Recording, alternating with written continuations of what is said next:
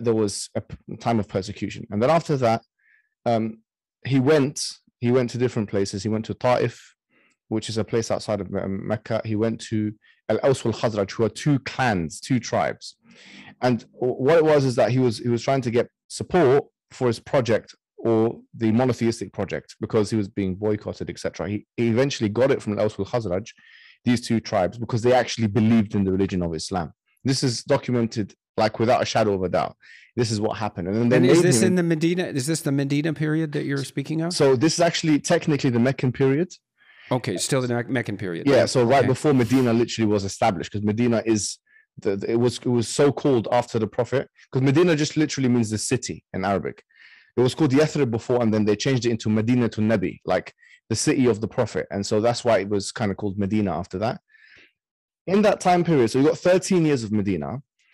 The vast majority, I'm not going to say all, but the vast majority of wars that took place in fact, all of the wars that took place before the conquest of Mecca were defensive. So the pagan Arabs went to uh, Medina and tried to siege it. Uh, Badr, Uhud, Ahzab, uh, or the Khandaq, and all of these are names of wars. And in fact, there was, according to Ibn Qayyim, one scholar, there were 19 such wars in 10 years. So that's almost an average of two wars every year. And for me, I see that actually as an evidence for Prophet because the Prophet was actually fighting in these wars. He wasn't just you know throwing people around telling them to, to fight for him. He was fighting in them, and they were defensive wars.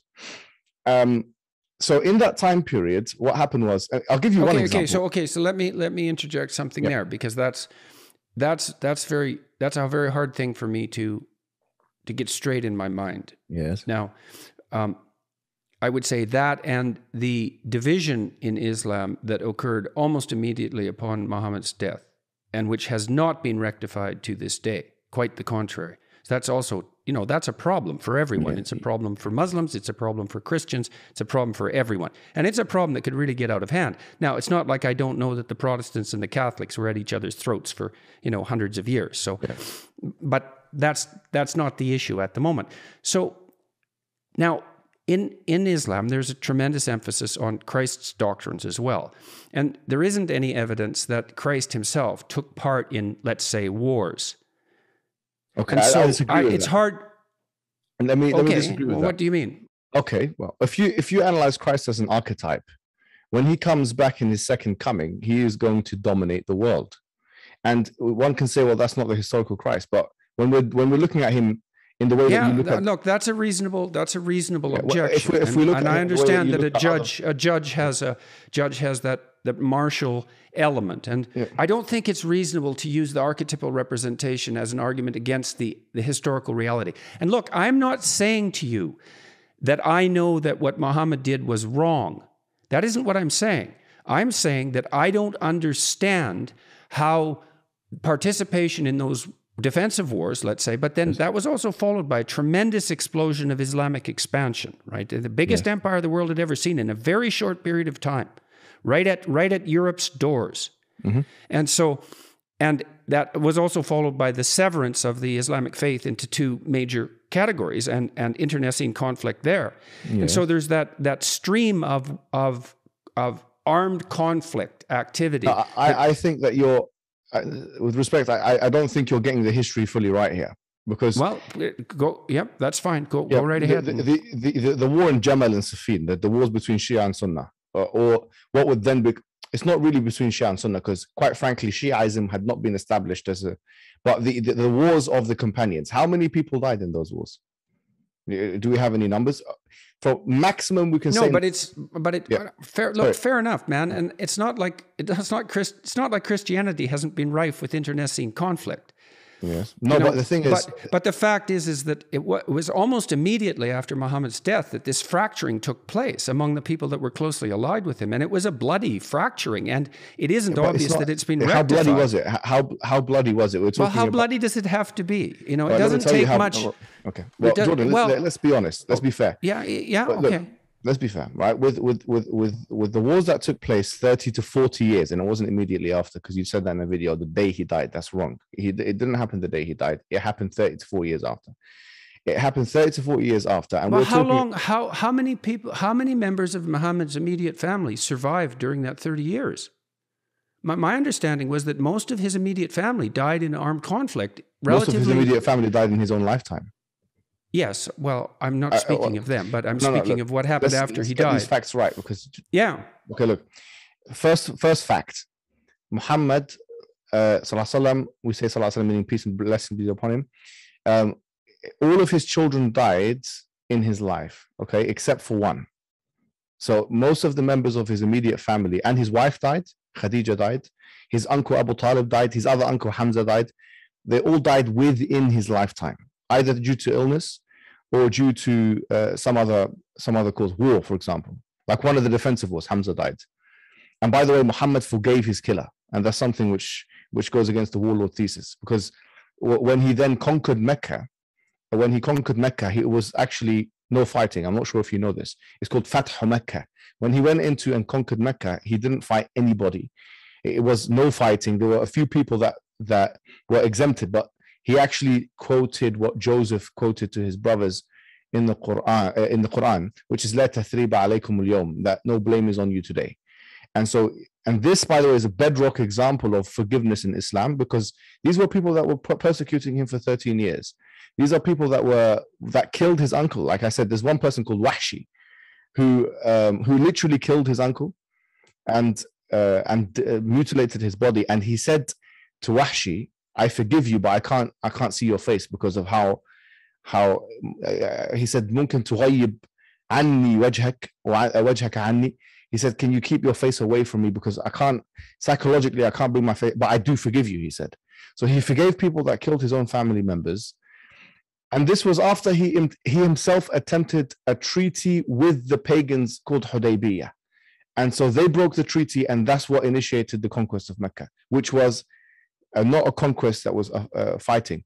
Now, if you compare this, because I think the comparison, if there's any comparison that can be or should be made, it's the it's Jesus' second coming with Muhammad in the Medinan period, not in the Meccan period. In the Meccan period, both were being persecuted: Jesus in his life and Muhammad in his in the Meccan period. But Jesus, when he comes back, he will then get authority and he will be uh, he will be ruling with the iron scepter according to the bible he would be crushing his uh, he, he will be crushing his enemies, uh, as, it says in Corinthians, under his foot, humbling his enemies under his foot, uh, and killing and violent, violent stuff. So, in fact, what the, the I, I will actually argue today that the New Testament representation of Jesus Christ in his second coming is way more violent than Muhammad's conquests in uh, the Medinan period. Okay, well, There's... look, like I said, I wasn't I wasn't trying to make the case. I wasn't trying to make the case that what happened in Mecca or Medina was wrong. Like, so let me explain that a little bit. So, Christian Europe fought a defensive war against the Nazis. It isn't obvious that that was wrong. I don't think that was. I, but, I wouldn't say that's defensive. Well, uh, okay, fine, but but I understand the concept of defensive war. And, well, America didn't. It, America when America got involved in World War II, it was not under immediate threat by Germany, and they colonized it. And here's the thing: it it, it overtook Western Germany. You see, and when it, here's the thing: the term warlord that you use with the prophet, you've never used with Harry Truman. You've never used with uh, with, with uh, Roosevelt. You've never used with Winston Churchill, all of which conquered countries literally in wars. Because I feel like there is there is a bias there, and you've actually never used it with anybody else aside from the Prophet Muhammad in your public output. And I think that's unjustifiable. I think that you have biblical prophets like Moses, you have biblical prophets like um, Joshua, you have you have the uh, Jesus in his second coming, all of which were warrior prophets, and and and and you've only used the term uh, war, uh, warlord with the Prophet Muhammad. And I think that is unjustifiable. I think if we're what what is it that what makes someone a warlord in your in, in, then if if it's if it's conquering lands, then Harry Truman is a warlord. Then uh, you know and so on and so forth. In fact, the Prophet Muhammad. Well, I went, guess that's a real that's a real tough question, isn't it? What makes a warlord and what makes a just war? It's not like any of us have the precise answers to that. I and think that's what partly we, what we're trying to hash out. There right are definitions here. of the word warlords. The, the definition of the word warlord, according to Collins, is that someone who acquires force by aggressivity and violence. Well, you know, in, okay, in the so political fine. You pushed back on me, so I'll push back on you to some okay. degree. Okay. Well, it's certainly the case that the expansion of the Islamic Empire was ac- accomplished by a tremendous amount of warlike activity, and that wasn't defensive. Now, look, I understand that monotheism is a, a difficult state to attain, yeah. and that monotheistic societies have emerged in the midst of conflict throughout human society. I understand that, and I'm not even saying that there's something exceptional in that regard about Islam, although the rate at which it happened was quite remarkable. But it still it presents us with a problem, doesn't it? I mean, everyone. It presents everyone with a problem. And the problem is, well, for example, the problem is reconciling the idea of turning the other cheek with the idea of a just war, a defensive war, or an expansive war for that matter. And of course, that issue is relevant to Islam because Islam exploded outward and produced the biggest empire the world had ever seen in, in, the, in the space of a few short centuries. Yeah, but so, Dr. Jordan and so, that, yeah, so then, well, so then you, you ask, well, what's the spirit? What is the spirit that animated that? And is that attributable to okay. the, the, Islamic doctrines themselves? Yes, I don't know the be. answer to that. No, let me tell you the answer to that, okay? And this is what I want to tell you eh, conclusively, and this will help build bridges, honestly, because we can maintain the warlord thesis, we can maintain the expansionist thesis. But here's what I'll tell you Islam has a has a capability to be expansive, and it also has a capability of making peace treaties. And it does, and it should do whatever's in its best interest just like every country should do whatever's in its best interest. In the pre modern world, we did not, I think this is highly anachronistic. In the pre modern world, there was no such thing as the UN. It was a realist international relations framework whereby everybody was fighting everyone. Uh, the Roman Empire didn't care about what, what you, it didn't care about you, quite frankly. It was expanding itself. The Persian Empire was expanding itself, and the, and the Arabian Peninsula was in between both. And so it could have either been swallowed by those two other empires, or it could decide to, in fact, we will impose our government on, on them before they impose it on us. And it decided the former rather than the latter. It decided to expand. And in fact, the Prophet, in his weakest of times, he predicted that that would happen.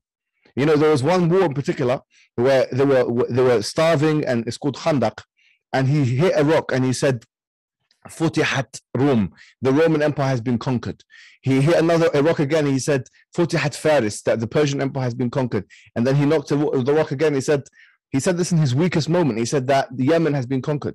I see that the expansion of the Islamic Empire is a proof for Islam. And you know, it's not just me. Even historians say this. Barnaby Rogerson, he said the fact that Islam spread to the Roman Empire and the Persian Empire is equivalent to the, the, the is, is equivalent to Eskimos taking over Russia and America. I believe it's miraculous, if anything, that this happened. I don't think it's unjustifiable. I think actually Jordan Peterson to be then why did it you, stop at why did it stop at Europe's borders, so to speak? If it was a well, miraculous expansion, yeah, it stopped out because of uh, it wasn't successful there. It wasn't. It, it stopped where it, it, it, couldn't go further. But the point is, is that it's not like the Christians at that time in uh, Rome cared I mean, they did the same thing for years. They were expanding themselves. Well, that's you... why I said that's why I said I wasn't making a prima facie case that this was wrong. I'm trying to understand it, and so and you objected to my t- use of the term warlord, and perhaps rightly so. You know, perhaps yeah. that was an injudicious comment.